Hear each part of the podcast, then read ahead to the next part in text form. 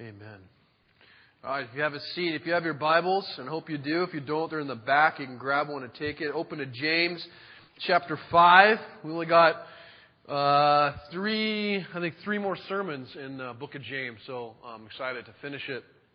And uh, it's been a it's been an interesting journey for me personally, just because every time I preach, I get to sit on some of the more practical things of Christianity that I realize I'm not always that refined upon, which is uh, good uh, in many ways. So it's been challenging for me. But we're going to get right to work in James chapter 5, verse 7. And uh, we'll go through a few verses there. If you follow along with me, verse 7 says this Be patient, therefore, brothers, until the coming of the Lord. See how the farmer waits for the precious fruit of the earth, being patient about it until it receives the early and the late rains. You also be patient. Establish your hearts, for the coming of the Lord is at hand. Do not grumble against one another, brothers, so that you may not be judged. Behold, the judge is standing at the door. As an example of suffering and patience, brothers, take the prophets who spoke in the name of the Lord. Behold, we consider those blessed who remain steadfast. You have heard of the steadfastness of Job, and you have seen the purpose of the Lord, how the Lord is compassionate and merciful, or literally full of mercy. Well, last week, uh, James brought some really hard words, or very direct words, if you will, and he warned the, the rich, in parentheses, uh, about coming judgment of God who uh, had heard the cries of the people that they had either hurt or they had ignored by their greed. And we ended with uh, that really uplifting pre Christmas sermon with a comparison to Judas and asking ourselves uh, about that. The man, Judas, obviously the one who betrayed the eternal Son of God for uh, a few months' wages and some change 33 pieces of silver. And I know, at least personally, but I know I've talked to others, a lot of us left um, challenged, maybe even a little disturbed, as we considered whether or not we were one of the rich that James was talking about. And as God, I think, and I can speak for myself personally, as, reveals, he, as He reveals kind of how, how short we fall in various areas, and they're probably different for many of us, but James has been very practical we start thinking about how we use our tongue and how much we really depend on God's wisdom and prayer, or uh, how we judge quickly situations and people and things, um, how we get angry maybe quickly, or even the use of our wealth, as we heard last week. We can never, ever, ever, ever forget as we see where we fall short in all these areas, because that will be a constant throughout our lives. It should be a constant. Paul talks about how he has not yet arrived, and he will not be made perfect until he's dead. And the same is with us. But as we see that, not to forget that Jesus died. And that there is no condemnation for any of those failings of ours for those who are in Christ. That's primary. I think it's wise for us to, to look at the practical stuff. And quite frankly, I need those kind of words of wrath, if you will, or the hard words from dad, from a father. I also need the words of praise from that father. So the words that say, no, you're screwing up, those are good. Those are good words. But I also need the words that say, I love you and I'll help you and it's okay from the Father. We can't get out of balance with either of those. It needs to be somewhere in the middle. And those words, unfortunately or fortunately, often come from the father's children to his children. From a guy like me, a brother to a brother or a brother to a sister to say, hear the hard words that dad is sharing with us. And I think that honestly, that's one of the beauties of our gathering. That is why, a major reason why we should be in community to one another. So that we can give each other the hard words. I mean, it's very easy for me to put together a sermon and sit down and go, let me make you feel good about yourself every time, and we need those sometimes, but a lot of times we need the hard words. And Hebrews 10 is a great verse for us to sit on, 1024, which challenges us about our gathering and says, Let us consider how to stir one another to love and good works, not neglecting to meet together as we are here, as is the habit of some, but encouraging one another, and all the more as you see the day drawing near. So it sounds very similar to James.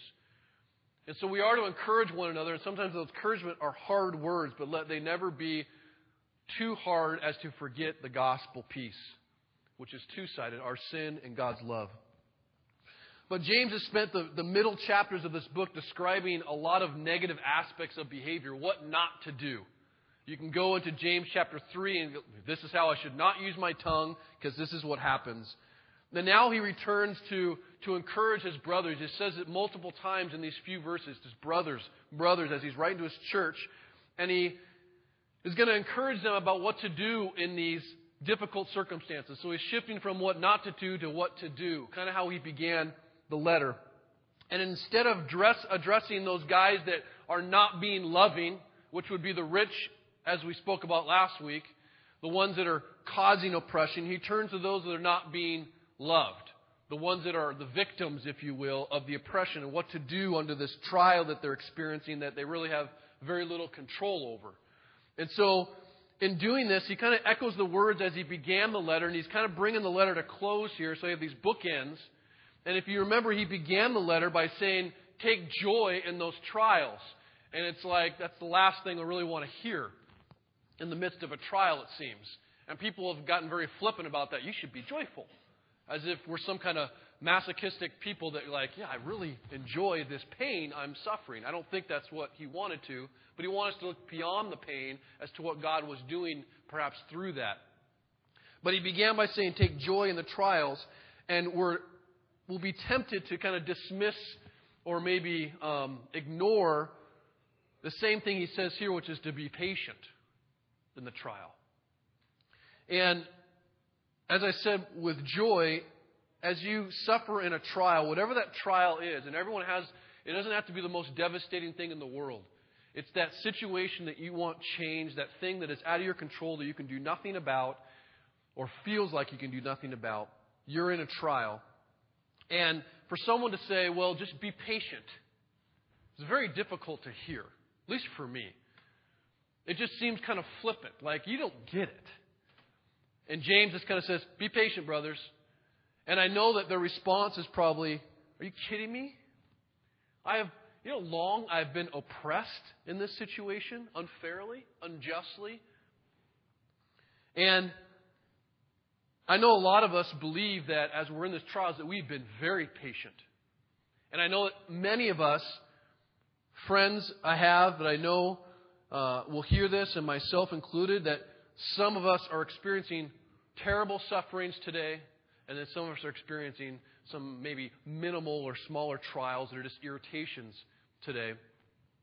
And I know some people have been in a trial for days, some just weeks. Some of you maybe have experienced a trial for years. And you've come here with, with your burdens and your struggles and your frustrations and your pains. And a lot of us feel like we have exasperated every ounce of patience that we have. And that God isn't listening, that God is either forgotten or He doesn't really care. And you're probably, or maybe some of you are at the point where you're like, I don't even think I'm going to be able to make it, whatever make it means. And I think, as I've been just kind of sitting on this patience piece, I think God wants to do more than just have us make it. Making it seems to kind of carry the idea of um, arriving somewhere, hopefully at a different place than you are now. You have this vision of this is what making it means to me, getting through it would be this happening. And the view of, um, or say this view of being patient, where you're just trying to get through to get to where you want to be, I think perhaps misses the moment as you're looking too far in advance of getting out of it as you wait for the Lord for, for what you think needs to change. And as you wait, you really do nothing but just kind of grin and bear it and get through it. And I think James is going to tell us here that we're supposed to do more than just sit and grin and bear it in these trials and, and just do nothing and wait for it to go away. We have a, a role to play. So he begins by saying here in verse 7 Be patient brothers until the coming of the Lord. And he compares to a farmer. He says, See how the farmer waits for the precious fruit of the earth, being patient about it until it receives the early and late rains. And I don't know about you. I'll tell you about myself. I'm a very impatient person. Very impatient, um, which is not uh, uh, something that, that is I'm proud of or even not proud of. It's just who I am. I've always been impatient, even some of the little things. Um, I don't like surprises. Not a big fan of them. I don't like to wait for surprises. Um, they don't freak me out or anything. It's like, great, wonderful surprise night. I like to know the end of movies before I see them. Um, I then I will determine whether it's a story valid enough for me to go. I watch movies at home.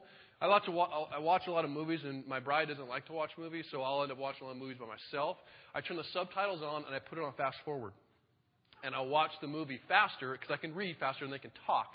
So I just go, go, go, go. Nope, don't like it. Skip. Okay, and I like to get to the end, see the story. I'm impatient, and that's just the way I am.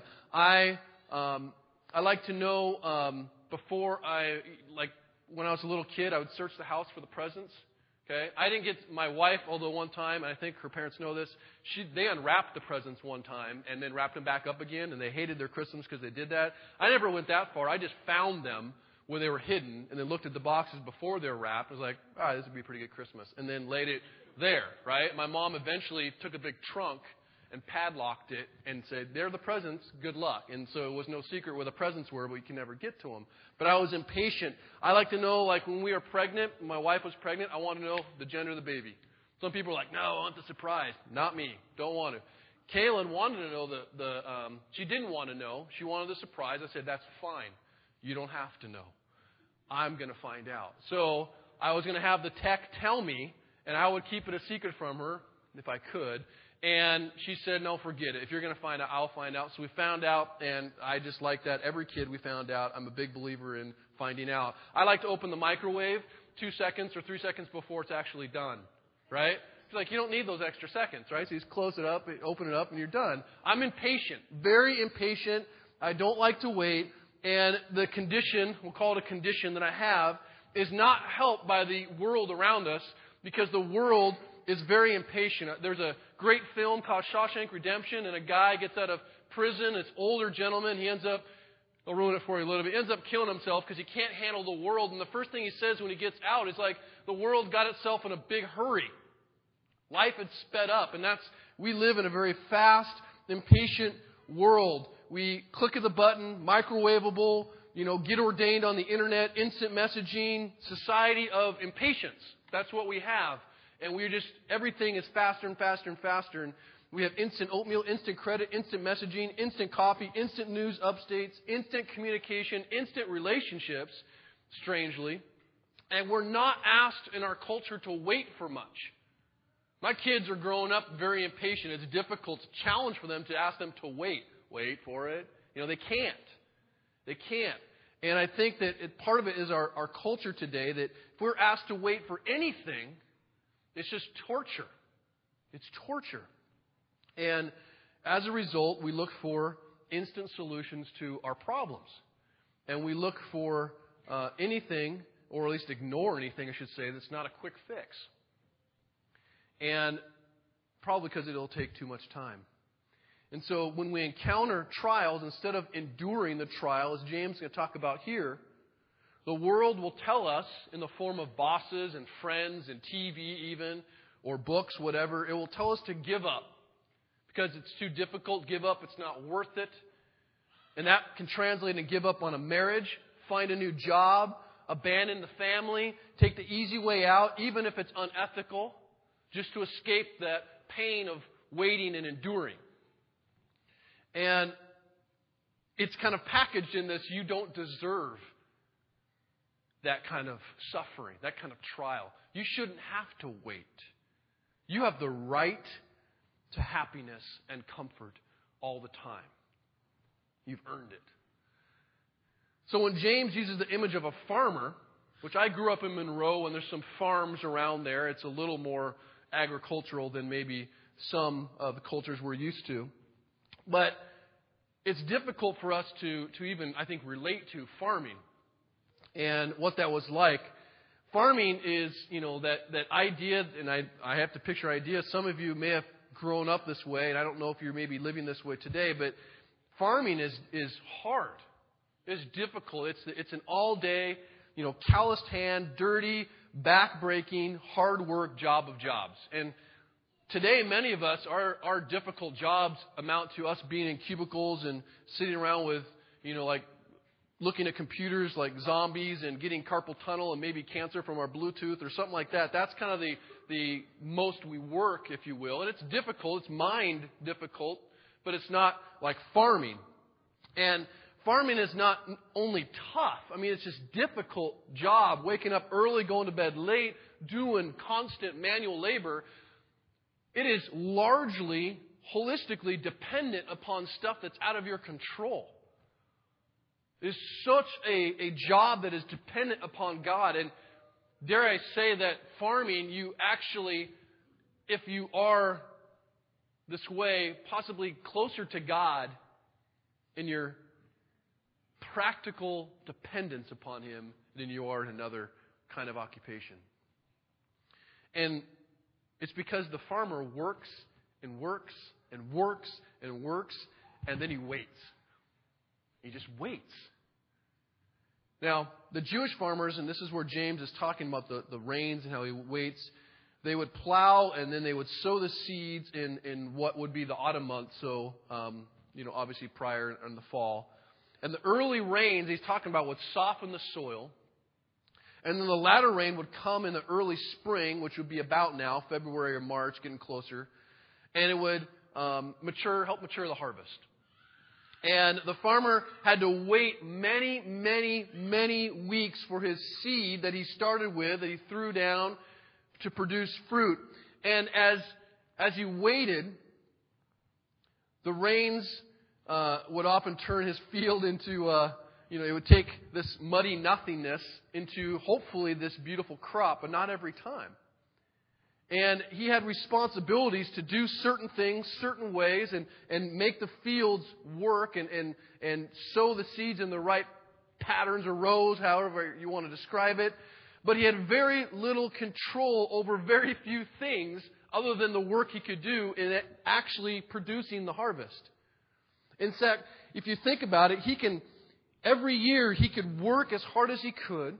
He could use the same plow, the same seed, and have the same effort, but have a very different result every single year. And it could be better or it could be worse. And a crop can be produced or wiped out in one season, even if he works the exact same way. Very hard. So he works, and yet the result is ultimately up to God, which is a very difficult profession where you're not, you don't have control in a lot of ways. And so he compares it, James does, to faith, and he says, You also be patient. Just like this farmer. Establish your hearts, for the coming of the Lord is at hand. He says, Be patient like a farmer in your trial, which he has already said at the very beginning of the book of James, that this trial, these tests of your faith, are part of the journey of becoming more mature. And so, like the farmer, we are dependent upon God in our own lives to bring the rains. They've got to come to soften it to begin with, and to bring the, the latter rains, and to bring the sun that's going to warm it, and to have any kind of growth in the seed that we have planted, but it's all ultimately up to God. And so, we have to be each season patient and wait after we do our work to see what kind of harvest God is going to bring, which is both a little anxiety creating, but perhaps a little exciting as well. But the reality is, and we've all experienced in our lives, that each season is different. We've all experienced seasons that are unique. We have seasons of extreme temperatures sometimes, out of our control. You have a season of where a bug gets in your crop. And you know what bugs I'm talking about? Yeah, I'll name a bug I know. You got my crop. And like gets in your way and ruins your harvest for that season. You have seasons where um, you you have flourishing, huge harvests that you ultimately, again, you worked the same way, did the same thing. out of your control, but for whatever reason, God blessed you in that season. Some seasons we experience tremendous fruit, and others we, we experience tremendous famine.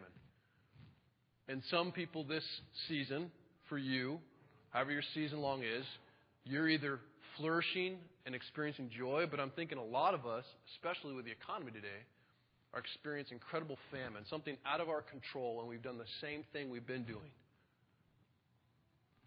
But in all seasons, our faith is growing, and patience is essential to it because all of life is still in God's control. Now, the farmer is dependent on these seasons, but we still, just as he does, have work to do. Now, in the previous chapter, at the very end of chapter 4, James warned readers not to fatten their hearts. He's like, You're fattening yourselves and your hearts for the slaughter. And here, James is saying, strengthen your hearts and establish your hearts. In other words, he's, he's calling us not to give up, not to succumb to this trial if it's a famine or a bad season or extreme temperatures or is not as much growth or whatever it is that isn't happening that we wanted to, not to give in. Because the people he's writing to are, again, are the people that are being cheated the people that are being overworked and underpaid or paid at all. They are being oppressed, and there's very little they can do. And the truth is, if you think about it, there's very little that happens in our life that doesn't have some level of pain for the growth. Whether it be emotional, physical, intellectual, anytime I've ever grown, it's typically, I, I can't think of a time, been through pain. It's been through some level of suffering. And it's not necessarily the most devastating suffering, but I've, I don't learn very much in comfort. I don't learn very much when things are easy. I don't learn to endure without having something to endure. That makes sense. And the same is with the farmer, and the same is with us spiritually. So James says we are to remain firm. We are to work the seed. We are to do something. And the seed he talked about previously was the Word of God. We do have something to sow. Both sowing as in, yes, being in the Scriptures and dwelling on what God has told us. And letting that spiritual seed take plant, which isn't really, out, isn't in control other than we put the seed in our hand. And then praying and engaging with God personally. There is some work to do. And serving as the Word commands us to do and using all that God has given us. The various tools that He has given us. Every one of us has a unique tool. All of our fields are going to look different, but they're all going to be tilled and worked. And you're like, dude, well, you put your lines different, or you planted this type of. Whatever it is, they're different, but God has all given us tools to be used and employed. And we are remiss and we fail in some respects to grow if we don't begin to use the tools that God has given us, whatever they are. We don't just stand when things get difficult and do nothing. But like the farmer, we're constantly at work, constantly looking forward to the harvest.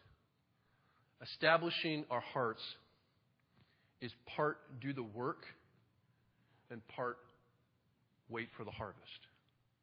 And I think sometimes we miss doing one or the other. But part of establishing our hearts is developing a trust in God. And our, our tests of faith often doesn't even begin when we're plowing the field and we're sowing the seed. It begins after you've done all that and you're waiting, which is the hardest part and most difficult for me.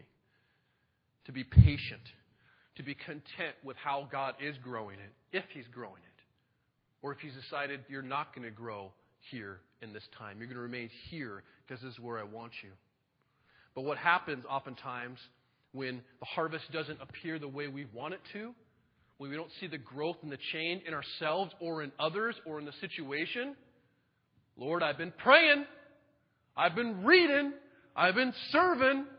Where's my harvest? I'm entitled to it. Imagine a farmer saying that and then some cold comes in. It's like, what is this? All that work I did, it's wasted. Was it really wasted? It's tempting to think that when the harvest doesn't come up. And here's what happens one, we begin to hate farming. I didn't read my Bible anymore. Doing that work, serving, is useless. It hasn't produced anything. I've been reading my Bible for three years. I don't remember any of it. And it's not impacting my sin at all. You begin to hate farming. You go and move to another field. Well, my dirt's bad. I'm going to go get a new field. Or we quit farming altogether. Which I have friends who've done that. I have family members who have done that. It's called Christianity's Not for Me. It didn't produce the harvest that I wanted. Sound familiar? Like someone quitting their marriage, someone quitting their family, finding another calling, going to another church, and just not seeing the harvest that I wanted to.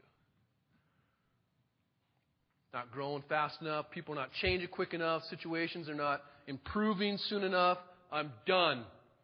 And James says, Yeah, I, I don't think you should sit and just wait establish your hearts. And establishing your heart is more than just work, it's that relationship of trust with God. That despite what the harvest looks like, I know that even in this famine, you're doing something greater than giving me just some fruit. Perhaps it's fruit I can't see. Faith is an active, volitional choice to govern your life with the belief that God is working your field right now even if it doesn't have the stuff that you thought it was going to with all the work that you put into it. But that his sun is still shining, that he's still working under the soil, that even through the blizzard of temperatures that seems to have ruined your field or the bug that came in, he's still at work. He's still at work. And verse 9 is a very intriguing verse. It says, it seems to come out of the blue here as he talks about this harvest that's not coming up. It says, Do not grumble against one another, brothers, so you may not be judged. Behold, the judge is standing at the door. See, I think the first mistake we make is we don't work at all. We just wait. We do nothing with what I think God has given us. We should be motivated to work, to use the field and the tools that God has given each of us uniquely because we know that the owner of the field is coming home at some point and is going to say, How's my field? And that can be judgmental in two different ways. It can be, Oh my gosh, I did nothing, I feel terrible, or a father coming home and saying, Wow, awesome. Loves us either way. But we know what it's like to have a father disappointed. Will he find us working? Will he find us squandering? Will he find us not even using what he's given us? Because God has given us many things. And I'm not talking about the material things. Think about the stuff. Let's just put material stuff aside right now because he's talking to the impoverished, the oppressed, not the rich anymore. And I know we have a lot of stuff, but every Christian, if you confess the name of Jesus Christ, if you believe that He died as your substitute on the cross for your sins and that He rose from the dead to give you new life because your life sucked. If you believe that, then you've been given salvation. You've been given the indwelling Holy Spirit to teach you, to guide you, to empower you. He's given you the scriptures, given you the gospel itself, the good news, the message of the Christ. He's given you a church family that you're a part of. He's given you spiritual giftings that maybe you've discovered or maybe you haven't. And the question is, what have you done since those things came into your possession? I don't know how measurable that necessarily is, but you know. What have you done since those things came into your possession? And the coming of the Lord is a major deal. It's mentioned like something like 300 times in the New Testament, which is like one for every 13 verses from Matthew to Revelation. And yet, I'm not sure we actually live with the imminent idea of Christ returning at any moment. And if we did, how would life look for us? Because we ask ourselves a lot, like, if you were to die tomorrow, what would you do? We make our bucket list, right? Well, I'd do this, I'd do this. If Jesus was returning tomorrow, what? No. Would you work differently? Would you work differently? And this isn't a matter of like him coming home and having your hand in the cookie jar. I'm not talking about that. But would you think for a moment if you knew Jesus was coming back tomorrow, would there be a sense of shame? Not shame in a salvific sense. There's no shame in Christ, no condemnation, but disappointment in that you didn't use what you knew God gave you to use. I think we need to live more with the idea the truth that Jesus is returning at any moment and what that could mean. Matthew 25, if you ever get a chance to read that passage, it's actually very sobering. It's the, the parable of the talents, of what they each did with them, and the reactions of the owner of the field he returns. So some of us don't work at all, we just wait. And then some of us, I think, make the mistake of not waiting and just working. And when we're not satisfied with the harvest, and because most of us don't think that um, we don't live with this eternal perspective, we start grumbling. We start grumbling. Things are not going the way I want. And our relationship with God re- impacts our relationship with others. It truly does. And so you can often see that as people relate with one another, uh, being unforgiving, lack of grace, not showing mercy, not serving, not sacrificing, they we have a misunderstanding of the gospel. And I would wonder about your relationship with God because the relationship with each other seems broken or a little off. We become oftentimes too dependent upon our work. And instead of working hard and patiently waiting for God to grow, we work hard and then pridefully pat ourselves on the back when we succeed or despair when we don't and we began to take all this responsibility for the blizzard that came through and wiped out our crops. And like, well, if I would have covered my entire field with saran wrap, it wouldn't have happened. You know, whatever it is, we begin to think about that idea of if I just would have done this, I screwed up. Maybe it didn't. Maybe God just decided this is going to be famine for you this year, this moment, so that you will depend upon me a little bit more. It often reveals I think, of faith, but not in the work of Jesus, but rather in our hard work, in our progress. And our disappointment and our pride in ourselves, when we begin to see the harvest doesn't work, guess what? It starts to get vented on one another.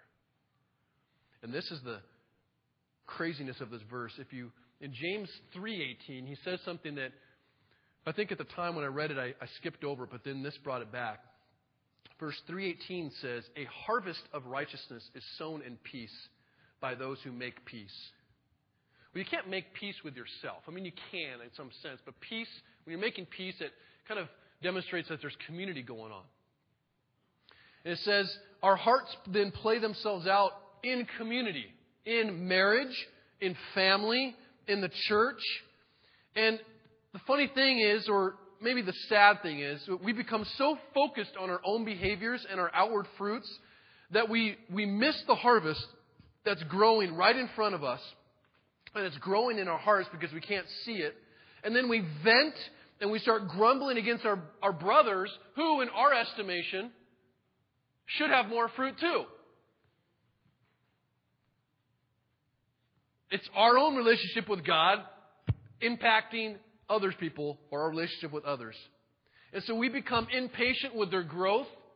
We become impatient with the changes that are not happening in our spouse and our friend or a member of the community. And we start grumbling and we start judging them. They should be serving more. My husband or wife or husband should be leading more, should be loving me more. Just change already. What's your problem? There's not enough harvest going on here. A lot of work that seems to have been done and there's no harvest. We start grumbling because we're so focused on our ability to change or to work. And we become so focused on every other person to the extent that we don't do anything ourselves. We get overwhelmed with just looking at everyone else and how they're growing.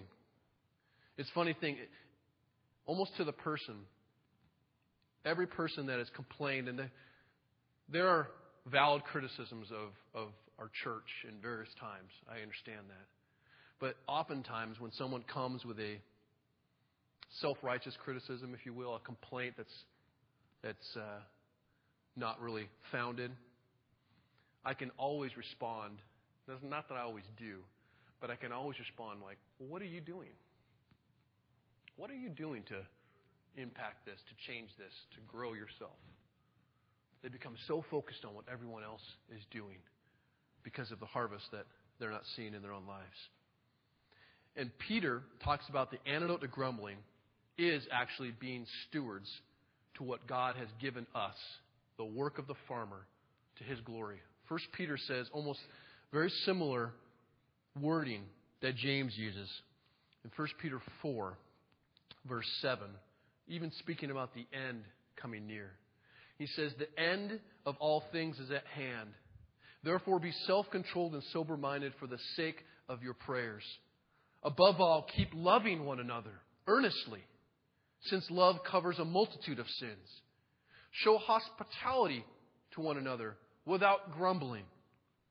As each has received a gift, the tools of the farmer, use it to serve one another as good stewards of God's varied grace.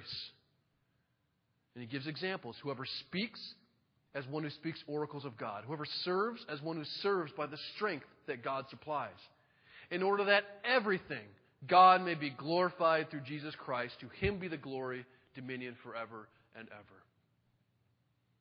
That's the antidote to grumbling is to begin to use what God has given you to focus on what you have and the field that's been given and how you might bless others and glorify God through it.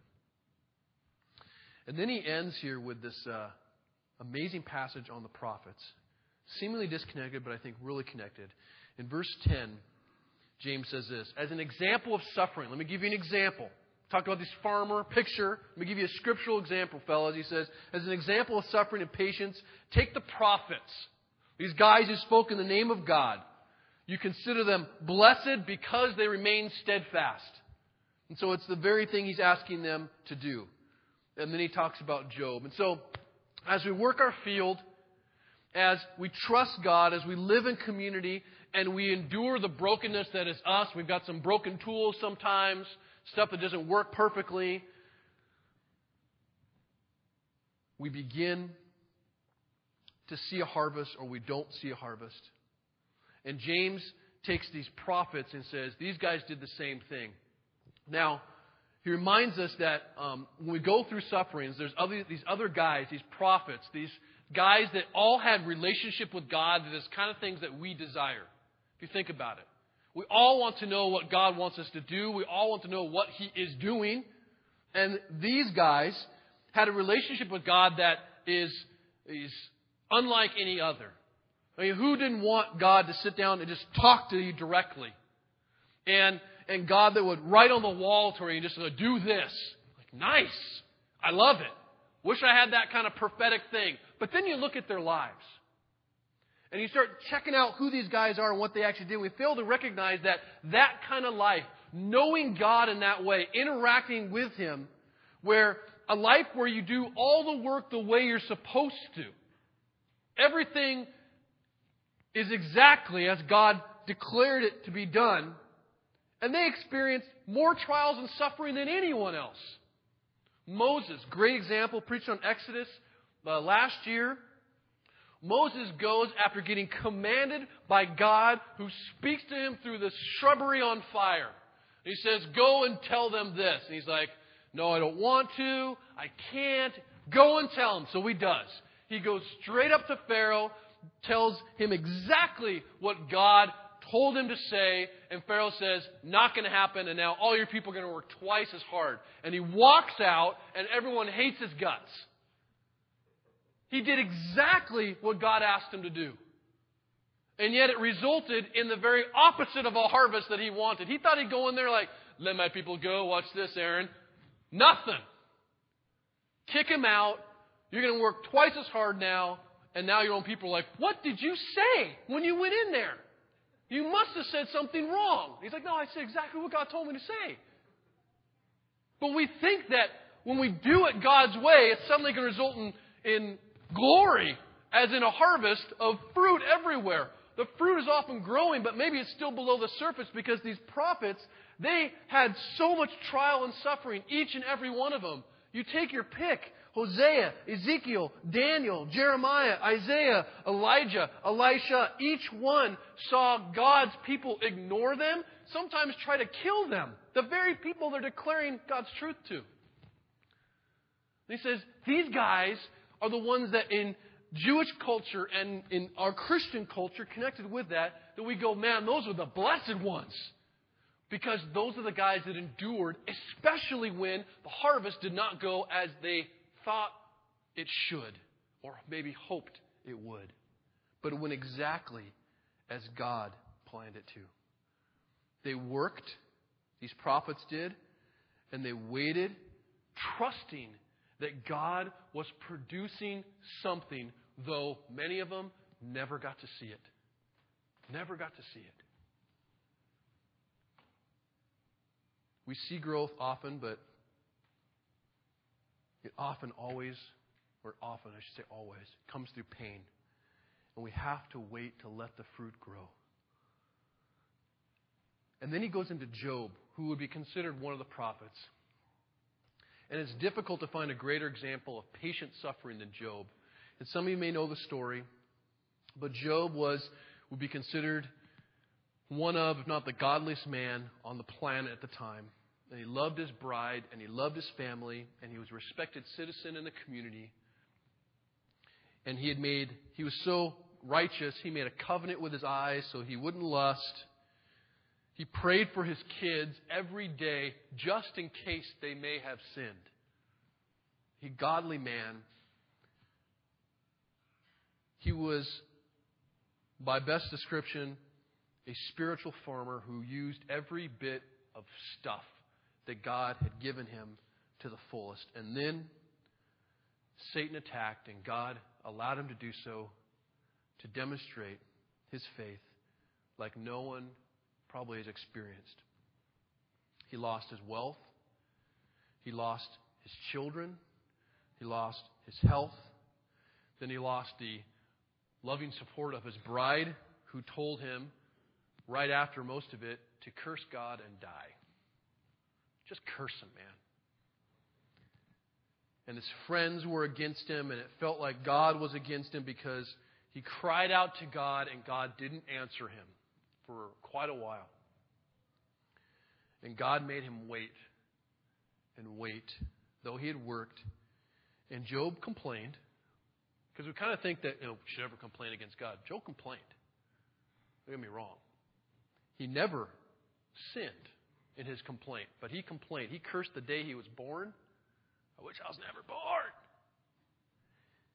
Cursed the day he was born. He cursed the not so helpful lectures of his not so helpful friends he was a little miffed at his wife, who, as I said, challenged or tempted him to curse God, but he said this as he lost it all, as he had done it all right. He was, this is a guy that was on his knees every day just in case his kids had sinned. In relationship with God, God even demonstrated and spoke that said, This guy is godly. And he gets it all taken away, and here's what he says Talk about patient enduring. He says, as his wife tempts him to curse God, he says, Woman, you speak as one of the foolish women. Shall we receive good from God? Shall we receive fruit from God? A wonderfully colorful and fruitful harvest from God. And shall we not receive evil or famine or destruction? In all this, it said Job did not sin with his lips, even saying these types of things. So Job was not silent, but he patiently waited on God and allowed him, if you will, to be God. Job was like that farmer who worked so hard and lost it all in some hurricane or twister that came through and destroyed everything that he had. And it was completely out of his control. And when he was tempted to say, God doesn't love me, God doesn't know how much it hurts, God doesn't know how hard this is, God, how could anything of good come out of this? Here's what he said. This is Job. This is not someone talking about Job. This is probably what Job felt. This is Job. He says, chapter 23, verse 8 Behold, I go forward, speaking of God, but he is not there. And backward, but I do not perceive him. And the left hand, when he is working, I do not behold him. He turns to the right hand, but I do not see him. But he knows the way that I take. And when he has tried me, I shall come out as gold. That was what he really believed.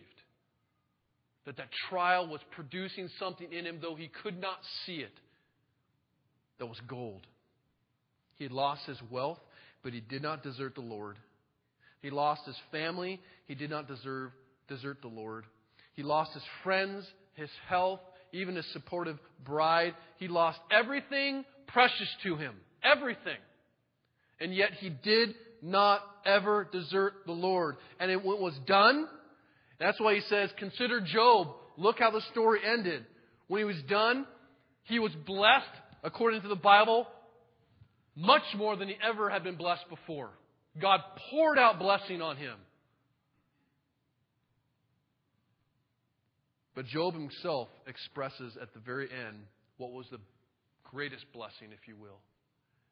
And I think the most important thing.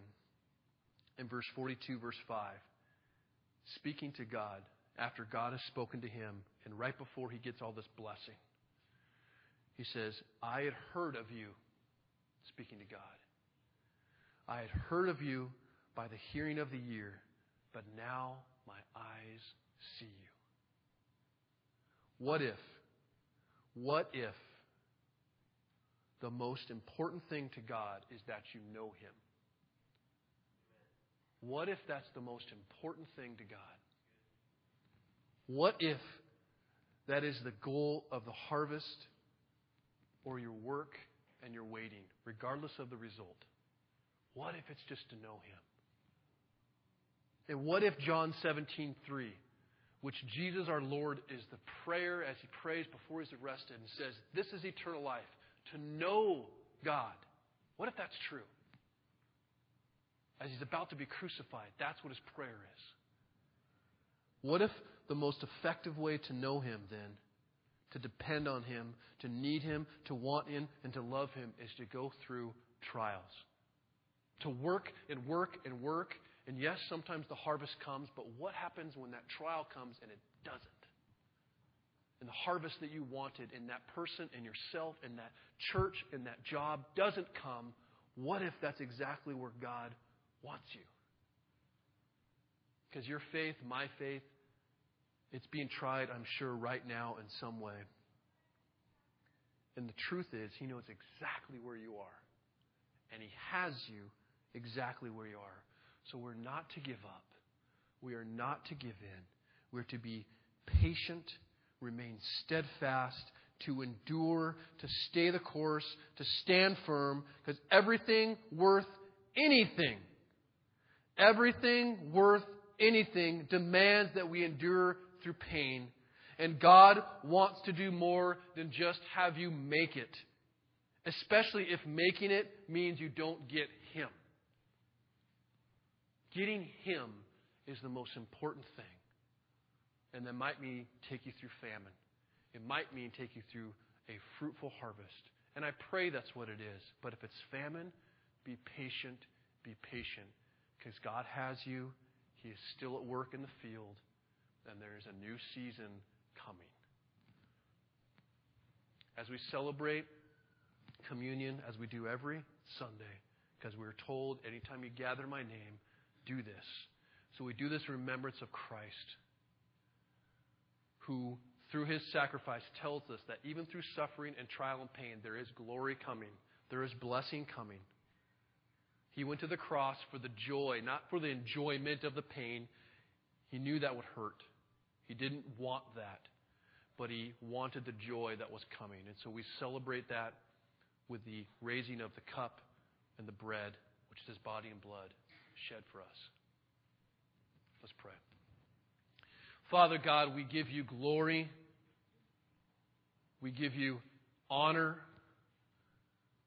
I pray that we give you our trust, that you will increase our unbelief, that you are always at work.